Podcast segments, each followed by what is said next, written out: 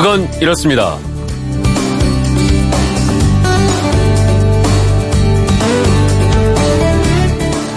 안녕하십니까 전종원입니다. 전 세계에 이목이 쏠리고 있는 곳 바로 싱가포르의 센토사 섬입니다. 이 섬 서쪽 끝에 있는 실로소 요새에는 대포가 60문이 있는데요. 이 대포마다 꽃다발이 꽂혀 있고 주변엔 평화를 뜻하는 올리브가 놓여 있습니다. 자, 올리브는 비둘기와 함께 평화를 상징을 하는데 올리브가 왜 평화를 상징을 하게 됐을까요?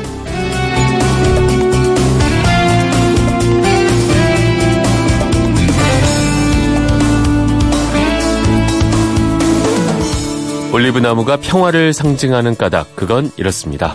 올리브는 유대교뿐 아니라 카톨릭, 이슬람교 모두에게 평화를 뜻하는데요. 구약성서 창세기에 나오는 노아의 방주 이야기, 다들 아시죠? 거대한 방주를 지어서 홍수를 피한 노아가 아, 비가 그쳤는지 알아보기 위해서 비둘기를 밖으로 날려보냈는데 이 비둘기가 몰고 온 것이 바로 올리브 잎사귀였습니다. 비가 그치고 근처에 마른 땅이 있다는 신호였던 거죠. 이슬람 경전인 코란에서도 이 올리브는 일곱 번이나 등장한다고 합니다. 올리브는 코란에서 무화과와 함께 천국에서 먹는 열매로 묘사가 되고요. 올리브 기름은 불을 붙이지 않아도 밝게 빛난다는 구절도 있는데 그만큼 올리브가 성스럽다는 뜻일 겁니다. 또 올리브에는 승리, 권력이란 뜻도 있습니다. 그래서 고대 그리스에서는 올림피아 제전 우승자에게 올리브 가지로 만든 월계관을 씌웠고요. 올리브는 신화에 나오는 전쟁의 여신 아테나를 상징하기도 합니다. 자, 이런 이유들 때문에 아, 올리브는 지금까지 평화를 상징하고 있는데요. 세계적인 단판으로 주목받는 북미 정상회담 센토사 섬을 장식한 이 올리브의 명성에 걸맞는 결과물을 만들어냈으면 하는 바람입니다.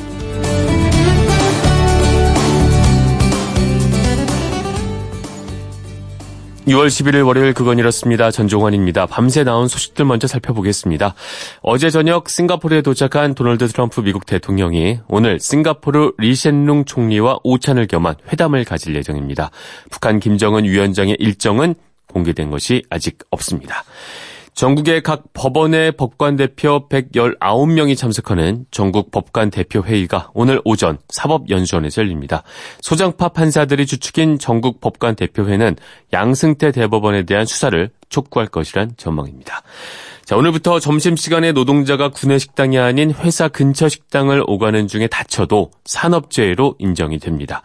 현행 규정상 노동자의 식사와 관련한 사고는 구내 식당이나 사업주가 지정한 식당을 오갈 때 발생한 사고에 한해서 산업재해로 인정해 왔습니다. 네, 역시 일터에서 일하는 사람들에게 가장 중요한 건 뭐니 뭐니 해도 뭐 안전이겠죠.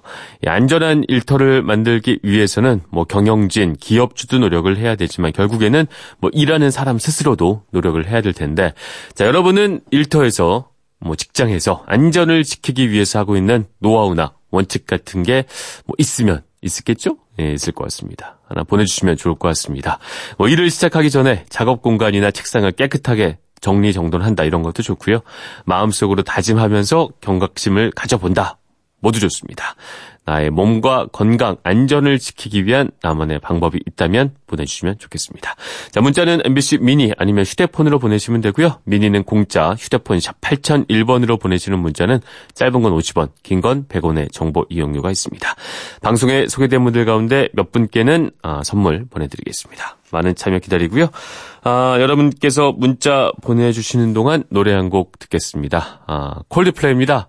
비바라 비다.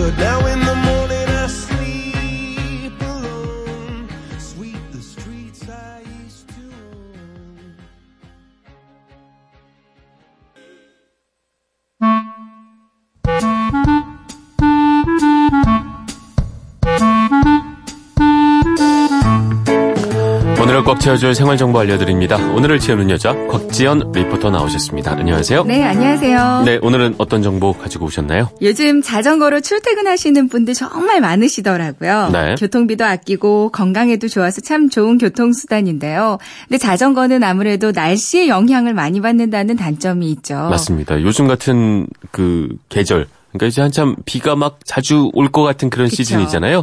이럴 때는 좀 자전거 타기 어렵다는 생각이 들죠. 네, 지금도 남부지방하고 강릉 쪽에는 비가 내리는 곳이 많이 있고요. 네. 또 오늘 오후부터는 전국적으로 소나기 소식도 맞아요. 들어있더라고요. 행정안전부가 며칠 전에 발표한 보도자료에 따르면 이제 장마가 시작되는 6월은 1년 중에 자전거 사고가 가장 많은 달이라고 합니다. 네. 그러니까 시야를 가릴 정도로 비가 많이 내리는 날이면 되도록 자전거를 타지 않는 게 좋을 것 같아요. 그렇죠. 근데 자전거 끌고 나갔다가 이제 갑자기 비가 오는 경우도 있잖아요. 네. 네.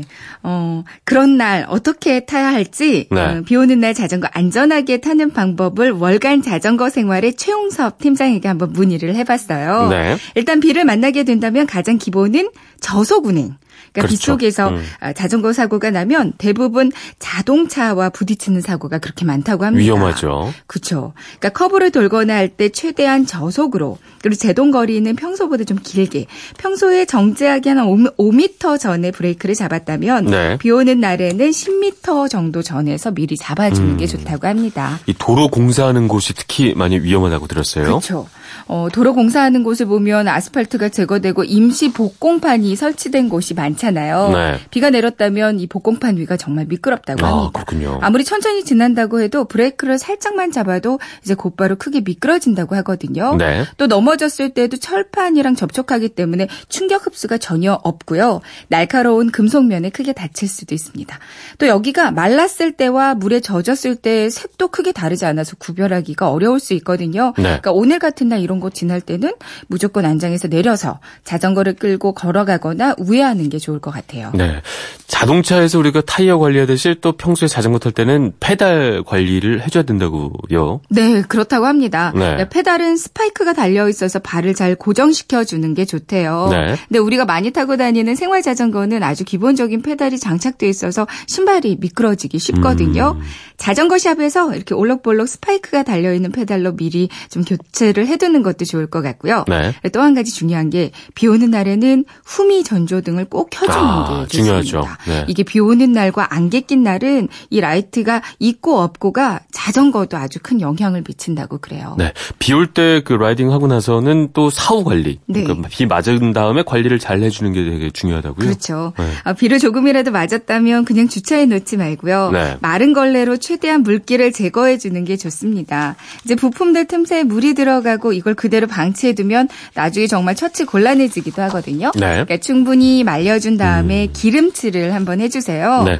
체인 오일 자전거 shop에서 만 원 내면 사실 수 있거든요. 체인이나 그 체인에 끼우는 톱니바퀴 이런데 그러니까 자전거를 자주 타시는 분들이라면 주기적으로 기름칠을 해주시고요. 네. 이제 기름칠할 때는 페달을 돌리면서 연결 그 체인의 연결 마디 마디에 오일이 잘 스며들게 뿌려주시면 맞습니다. 되는데 네.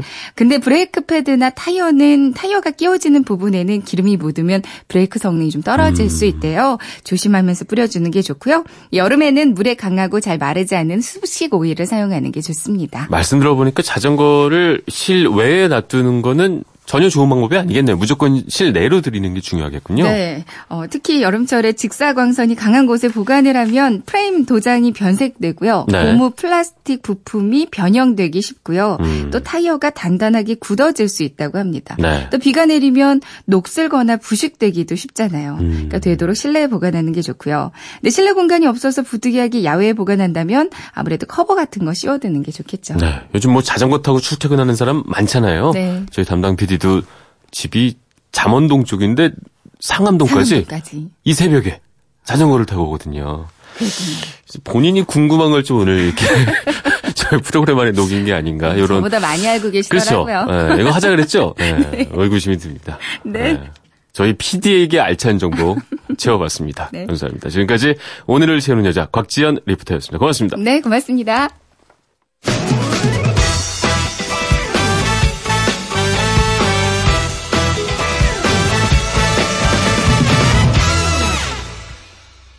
한 주를 시작하는 월요일 일하는 일터에서 가장 중요한 건 역시 안전과 건강이죠. 그래서 오늘 여러분께 일터에서 직장에서 안전을 지키기 위해서 하고 있는 여러분만의 노하우나 원칙 나눠달라고 부탁을 드렸습니다. 7167님 건설 현장 소장 일을 하고 있습니다. 저는 안전 장비 착용 후에 어, 예비 신부 사진을 한번 봅니다. 저절로 한 번 더 주의하게 되더군요. 어 이거 좋은 방법이네요. 예비 신부 그다음에 지금 가족들 그죠? 어머니 아버지 내 아이 사진 한번 보면 어, 한 번 점검할 거 두 번 점검하고 더욱더 안전해질 수 있을 것 같습니다. 9402님, 저는 일 시작 전에 꼭 볼일을 보고 출발합니다. 하루 종일 여유로워서 일에 집중할 수 있어 좋습니다. 저도 뭐 이게 뭐 안전을 위해서는 아니지만 방송하기 전에 뭐 그런 편입니다. 3170님, 저는 저만의 공간에서 스트레칭을 열심히 합니다. 오롯이 나만의 공간, 어, 나만의 시간을 만끽하면서 한 20분 정도 열과 성을 다해서 몸을 풀고 따뜻한 믹스커피 한 잔을 마시고 일을 시작합니다. 국민체조 한다는 분들도 의외로 많았습니다. 국민체조 하면 저희 그 유년기 시절에 학교에서 늘 하던, 다 같이 하던 그 체조 말씀하시는 거잖아요. 헛, 둘, 셋, 넷 하면서 막, 그 체육사 선생님 목소리 같은 거 나오고 말이죠. 8392님, 새벽부터 일을 시작하는데요. 일하기 전에 국민체조를 하고 일을 시작합니다. 동작 중에 가슴 운동이 있는데, 그때는 별자리도 보면서 하루를 시작합니다. 오. 그 외에도 2872님, 그 다음에 3723님도 국민체조 하신다고 보내주셨습니다. 사실 이게 어릴 때 그 기억, 추억, 어릴 때 학교에서 매일같이 했던 그 체조라서 그런지 아직까지도 이게 습관이 남아있는 거 아닌가? 그런 생각이 드네요. 809 하나님, 과일 농사를 짓는 저희도 안전사고가 잦습니다. 바로 사다리에서 추락하는 건데요. 워낙 고령자가 많은 특성상 큰 부상으로 이어지곤 합니다. 조금 더디더라도 사다리 놓을 때 잘 놓고 잘 밟고 합니다. 사소하지만 저를 지키는 원칙입니다. 마지막으로 9819님, 덤프트럭 운전자입니다. 안전을 위해서 차량에 앉으면 생수 한 입 마셔서 정신을 맑게 하고 브레이크라든지 차량 계기판을 먼저 확인하고 출발합니다. 자, 이렇게 각자 자신의 일터에서 자신을 지키는 아, 각자, 각자의 노하우랄까요? 이런 거 보내주셨습니다. 오늘 하루도 여러분들 이런 노하우를 바탕으로 정말 사고 없이 안전한 하루 보내시길 바라겠습니다. 자, 청취자와 함께 만들어가는 그건 이렇습니다. 전종환입니다. 잠시 후에 돌아오겠습니다. 왜라는 말을 다른 나라 사람들은 어떻게 소리낼까요? Why? 세상의 모든 왜라는 궁금증에 대한 대답을 들려드립니다. 궁금증에 대한 가장 친절한 설명서. 그건 이렇습니다.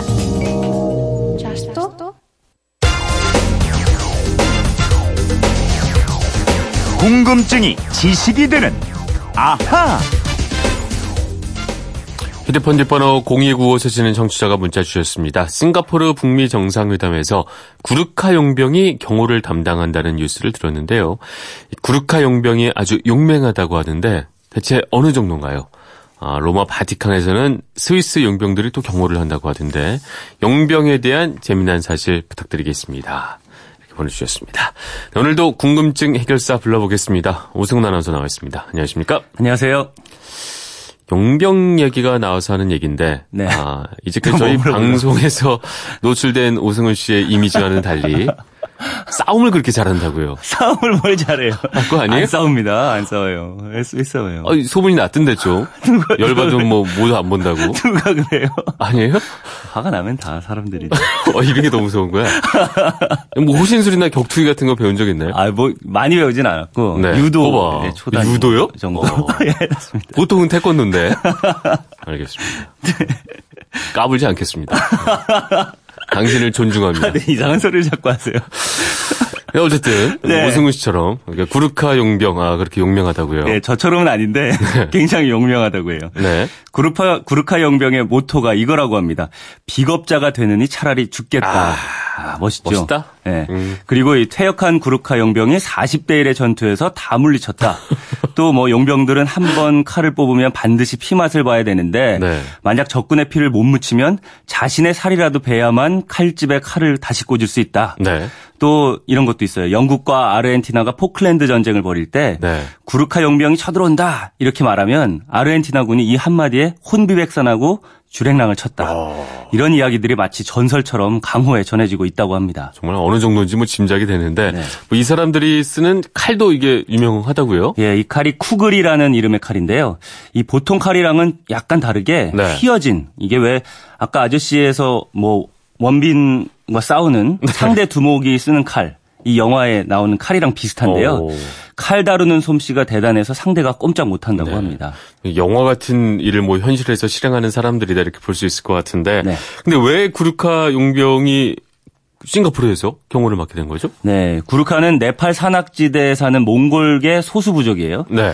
19세기 초반에 영국군이 네팔을 침공했을 때 끝까지 저항한 전사들입니다. 아. 당시에 영국군은 이 총을 비롯한 최신 무기를 동원을 했습니다. 그런데 네. 쿠구리로 대적하는 이 구르카족 때문에 엄청나게 애를 먹었어요.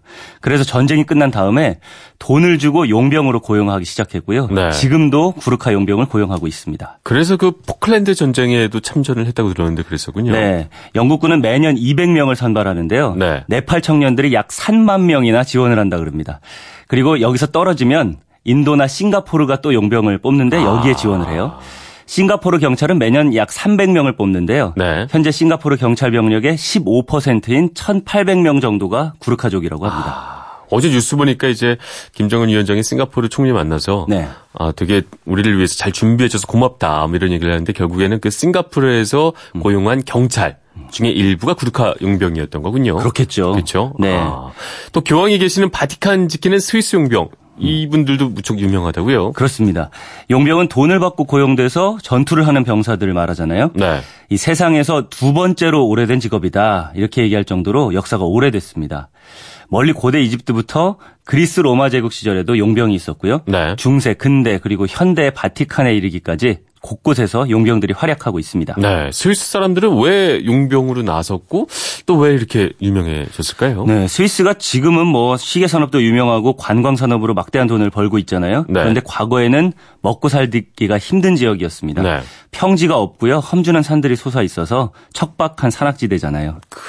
그렇죠. 지금에서야 그게 오히려 말씀하신 대로 관광 자원 때문에 아 다들 막 가고 싶다 막 이런 그렇죠. 느낌이지만 예전엔 좀 어려웠을 것 같긴 해요. 맞습니다. 경작지도 좁고요. 낙농 규모도 작아서 여자들이 뭐 큰 힘을 들이지 않고도 농사나 목축일을 할 수 있는 아주 소규모 생산 체제였다고 해요. 반면에 남자들은 별로 뭐 할 게 없을 수도 있지 않았을까라는 그렇죠. 산 오르는 거 빼고 말이죠. 네, 그래서 이산 오르는 거. 산악지대에 살다 보니까 남자들이 산을 오르다 보니까 네. 튼튼하고 힘이 좋았습니다. 아. 그래서 타지로 돈벌이를 많이 나가곤 했는데 네. 유럽의 부자 나라죠. 프랑스에서 용병을 고용하기 시작한 음. 겁니다. 돈을 많이 줄 테니까 와서 전쟁을 대신해 달라. 아니면 왕을 지켜 달라. 이렇게 해서 계약서를 쓴 겁니다. 그러니까 산 타던 힘으로 네. 전쟁을 해보자 뭐 이런 것 같은데 그런 거죠. 그럴 듯 했겠네요. 아, 집에서 막 그랬을 거 아니에요. 당신은 산 타는 거밖에 할수 네. 있는 게 뭐가 있어? 이 소리 듣다 보면 그래 나 프랑스 간다. 아유 막 이런 마음으로 네. 갔을 수 있을 것 같아요. 말씀하신 대로 이 남자들뿐만 네. 아니라 집안의 여성들 그리고 국가 자체도 무척 좋아했대요. 네. 예, 돈을 붙여오면은 살림이나 국부가 늘어나는 거니까 그렇겠죠. 그래서 스위스에서는 일찍부터 국가가 정책적으로 장려하는 용병 산업으로 성장을 했고요. 네. 건강한 젊은이들이 앞다퉈서 용병이 되려고 했습니다. 사실 뭐 집에 있어봐야 먹을 것도 없고 음. 이래주거나 저래주거나 마찬가지다 이랬던 거죠. 그렇죠. 피해 대가로 돈을 번 셈이다. 뭐 이렇게 볼 수 있겠 군요. 그렇습니다. 스위스 용병의 최대 고객은 프랑스라고 말씀을 드렸는데 네. 약 300년 동안 50만 명의 스위스 용병이 사망했다고 합니다. 아, 그래서 프랑스 관리가 스위스 용병에게 이렇게 얘기를 해- 합니다. 네. 우리가 너희한테 준 돈을 다 합치면 세느강을 메우고도 남는다. 그랬더니 또 스위스 용병이 되받아쳤어요. 우리 용병들의 흘린 피는 세느강을 넘치고도 남는다. 아, 이거 뭐 슬픈 얘기네요. 그죠? 네. 아, 근데 그제 이렇게 오랫동안 어쨌든 프랑스를 주 고객으로 해서 용병을 운용을 하면서 유명해진 거군요. 맞습니다. 숫자도 많았지만요. 네. 아주 용맹했다 그래요. 군대 다녀온 분들 아시겠지만 병력은 일사불란해야 되잖아요. 그쵸. 호흡도 척척 맞고. 음. 그런데 스위스 용병들은 같은 마을 출신이라 그런지 눈빛만 보고도 알 수 있었습니다. 네. 그리고 돈이 걸린 일이니까 열심히 싸웠는데요. 프랑스 대혁명 때 시민군들이 왕을 끌어내릴 때 끝까지 맞서 싸운 게 스위스 용병이었고요. 네. 교황이 독일의 습격을 받아서 바티칸을 빠져나갈 때 이때도 스위스 근위병이 끝까지 지켰다고 합니다. 네. 그래서 그때 교황청이 약속을 합니다. 우리는 영원히 스위스 용병과 함께한다. 어, 그 약속이 지금까지 이어지고 있는 거군요. 그렇습니다. 이 스위스 용병 다음으로 유명한 게 네. 독일 출신의 란스크네어트 용병입니다. 이 스위스가 돈을 벌어가니까 아 이거 우리도 할 수 있다 하면서 상대편 진영에 줄을 서기 아, 시작했는데 용병끼리 싸웠겠네요, 그러면. 그렇죠. 아. 이들은 또 스위스 용병과는 달라서 돌아갈 고향이 없었고요. 네. 예, 돈을 많이 받더라도 그 돈을 금방 다 써버렸다고 해요. 근데 전쟁을 하면서 돈을 쓸 시간이 제대로 있을까요? 그럼요. 이쓸 시간 있습니다. 왜 우리 예비군 훈련 가면은 물건 파는 상인들 따라오잖아요. 네. 옛날에도 주보 상인이라고 해서 다 따리, 따라다니면서 술, 담배, 도박, 매춘 뭐 이런 온갖 것들을 다 제공했기 때문에 네. 돈을 받아봐야 흔적도 없이 사라져 버렸습니다. 집에서 부인이 가서 돈 벌으라고 보냈는데 힘드니까 거의 다 쓰는 거구나. 네, 그런 것도 있고 Landsknecht 용병들은 주로 고향에 없었다고 하니까요. 아, 이거는 Landsknecht 얘기였군요. 예. 네. 그래서 이 사람들은 전쟁이 끝나면 곳곳을 전전하면서 도둑질도 하고 음. 노상강도 방화, 살인, 약탈 이런 것들 일삼았고요. 네. 어디서 용병 부대를 모집한다는 소리를 듣기만 하면 너도 나도 달려가서 악명을 떨쳤다고 합니다. 근데 이 정도로 많이 악명을 떨쳤다는 건 그만큼 용병에 대한 수요가 많았다는 얘기 아니겠어요? 전쟁을 많이 했다는 얘기겠네요. 그렇죠. 국가 입장에서도 또 용병을 쓰는 게 더 효율적이었어요. 네. 징병제로 시민군을 모집한다고 해도 어, 훈련을 시켜야지. 그렇죠. 또 먹여야지. 또 시간 비용 이런 게 더 들어갔거든요. 음. 그래서 용병 수요가 많았는데 미국 독립전쟁 때도 용병들이 들어갔고요. 또 네. 현대에도 베트남전이라든가 이라크전에도 용병이 참전했습니다. 음. 이 용병들을 훈련시켜서 공급하는 곳이 있습니다. 블랙워터라는 기업인데요. 미국 특수부대 네이비실 출신이 만든 기업입니다. 아, 오히려 가장 중요한 어떤 작전이랄까요? 가장 위험하고 중요한 작전들은 이런 용병이 현대사회에서도 어, 수행하고 있지 않을까 뭐 이런 생각 들게 되는데 맞아요. 이 용병이라는 게 결국에는 현대 사회에서도 없어지지가 않는 거군요. 네, 저는 이렇게 생각이 돼요. 네. 이제 로봇이 워낙 발달하고 있잖아요. 그러니까 위험하다고 말씀하셨으니까 이런 위험한 것에는 오히려 더 많이 인공지능 로봇 용병 같은 것들 이런 것들이 자리를 차지하지. 않을까 네. 싶습니다. 그러면 오늘의 앗 이런 것까지는요. 우리가 이 자유계약직으로 일하는 전문가를 부르는 영어 이름이 있잖아요. 프리랜서 말씀하시는 거죠? 맞습니다. 네. 이 프리랜서의 기원이 바로 용병입니다. 오. lance라는 단어가 창 또는 창을 들고 다니는 기병이라는 뜻인데요. 네. 창 기병이죠. 왜 중세 영화 보면은 기사들이 말 타고 창 들고 나오잖아요. 음. 이 창이 바로 lance입니다. 어떤 왕이나 귀족들에게 소속되지 않은 채로 네. 돈을 주겠다고 하면 바로 가서 계약서를 쓰고 창을 휘두르는 자유롭게 그러니까 free하게 네. 왔다 갔다 하는 lance병, 아. 창 기병들을 freelance라고 불렀습니다. 자유롭게 창을 휘두르는 거죠. 맞습니다. 프리랜스. 제 와이프도 freelance인데 자유롭긴 한데 부르는 데가 없네요. 어, 많이 나오시던데 노래도 아, 하시고. 그래요? 네. 어, 좀 아쉬워요. 알겠습니다. 오늘 0295님 덕분에 아, 용병에 대해서 저는 용병이 이렇게 과거에는 엄청나게 많았다는 걸 알았지만 말이죠. 네. 최근까지도 이렇게 곳곳에서 활약하고 있다는 거는 오늘 처음 알았습니다. 준비한 선물 보내드리겠고요. 네, 우리처럼 평소에 좀 궁금한 게 있는 분들 어떻게 하면 될까요? 네, 그건 이렇습니다. 인터넷 게시판이나 MBC 미니 아니면 휴대전화 문자 샵 8001로 보내주시면 됩니다. 네. 문자 보내실 때는 미니는 공짜지만 휴대전화는 짧은 건 50원, 긴 건 100원의 이용료가 있다는 거 알고 계세요? 알겠습니다. 궁금증이 지식이 되는 아하 오승훈 아나운서였습니다. 고맙습니다. 감사합니다.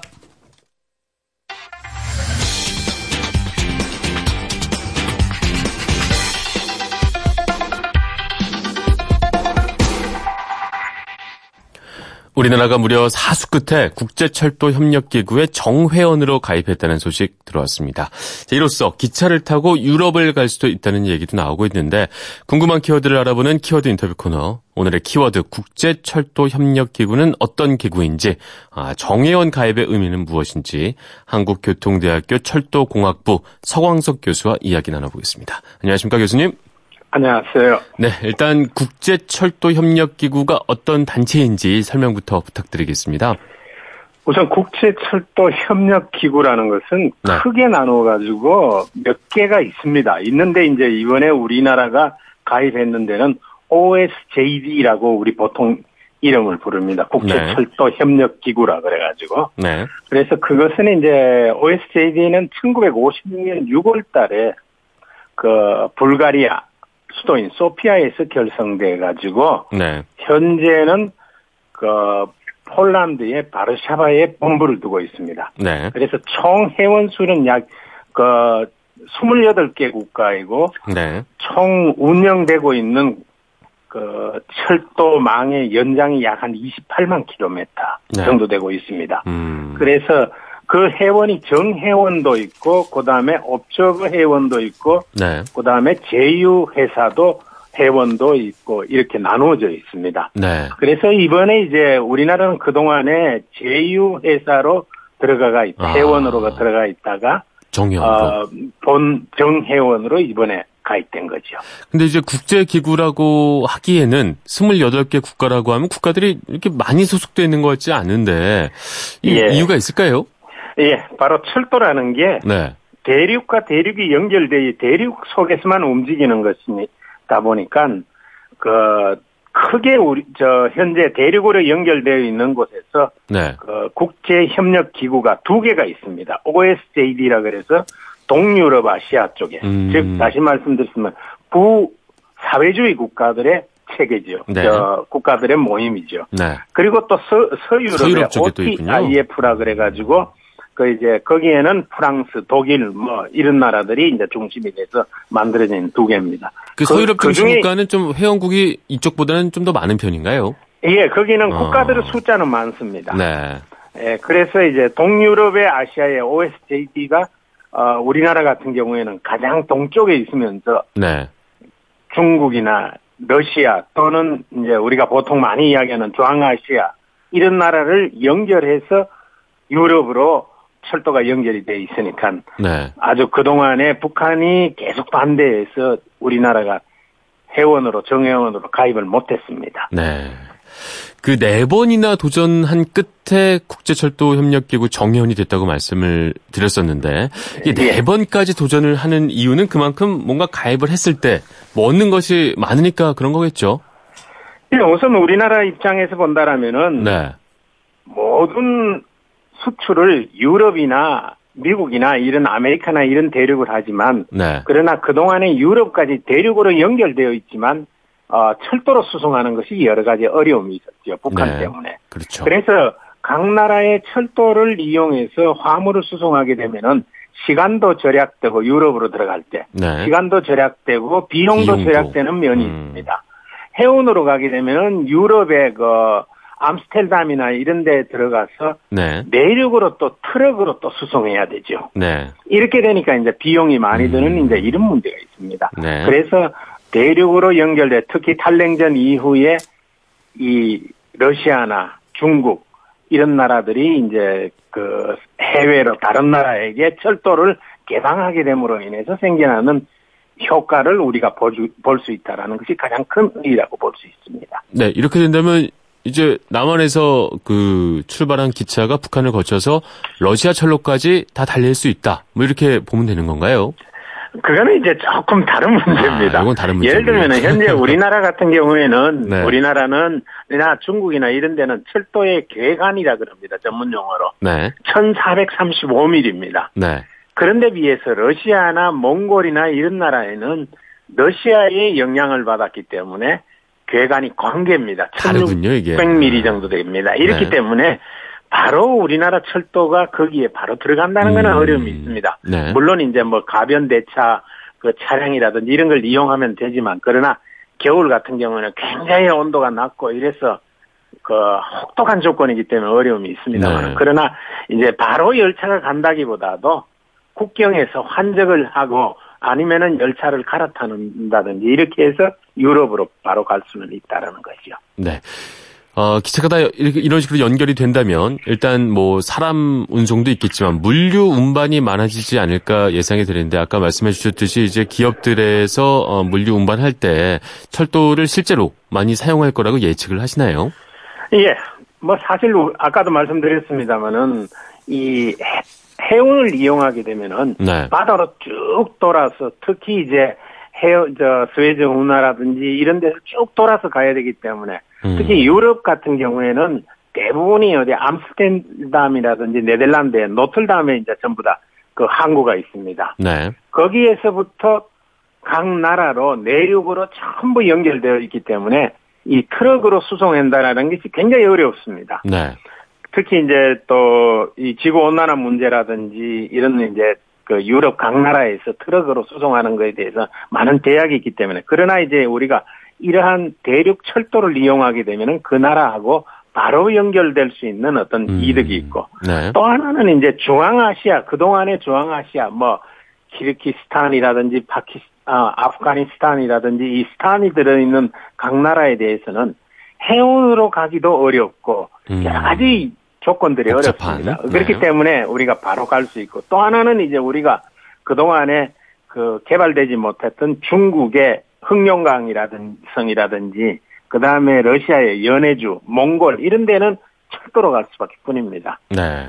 이름 수송에서는 굉장히 유리하다는 것이 현재 음. 우리나라의 더군다나 수출 주도형의 국가 이 산업 정책에서 본다라면은 굉장히 유리한 면이 있다고 볼수 있습니다. 네. 어쨌든 뭐 정의원으로 가입한 게 유의미하다 이렇게 보이는데 까다롭게 예. 심사를 하나 보죠. 이게 아무나 안 받아주고 말이죠. 예, 맞습니다. 이게 아주 뭐 특히 이제 만장일치로 정회원으로 가입하게 돼 있습니다. 아, 28개 이래 국가가 모두 다 우리나라- 동의를 해야. 예.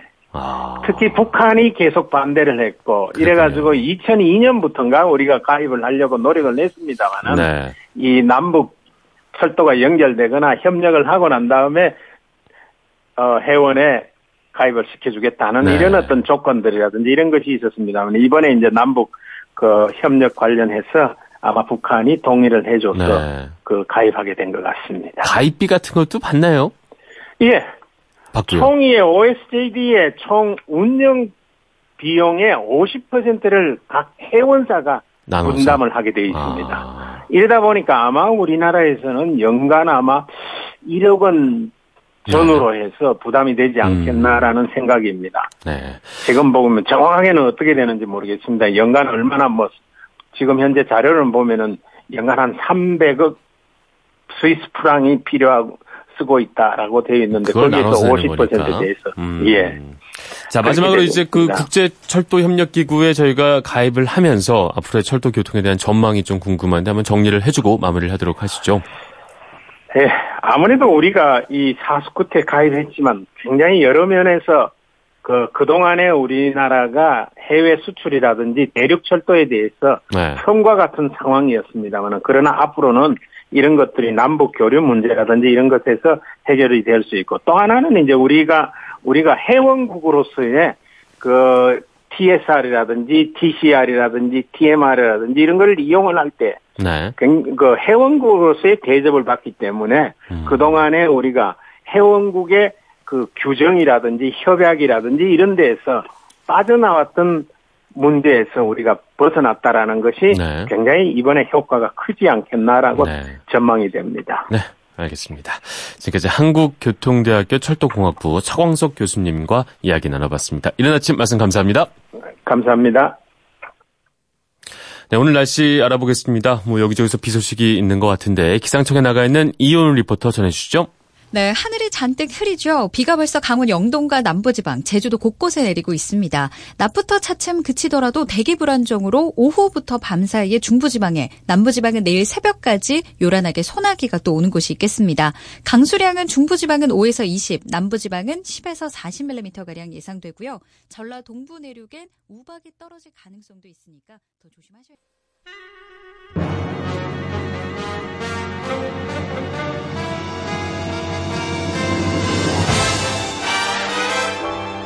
네, 해리코닉 주니어 노래 들으면서 오늘 순서 마무리하겠습니다. It had to be you 보내드리고요. 너여야만 했어 뭐 이런 뜻이겠죠? 그렇죠. 아, 낭만적입니다. 네, 저는 내일 다시 찾아오겠습니다. 지금까지 아나운서 전종환이었습니다. 월요일 아침이죠? 모두 힘내십시오.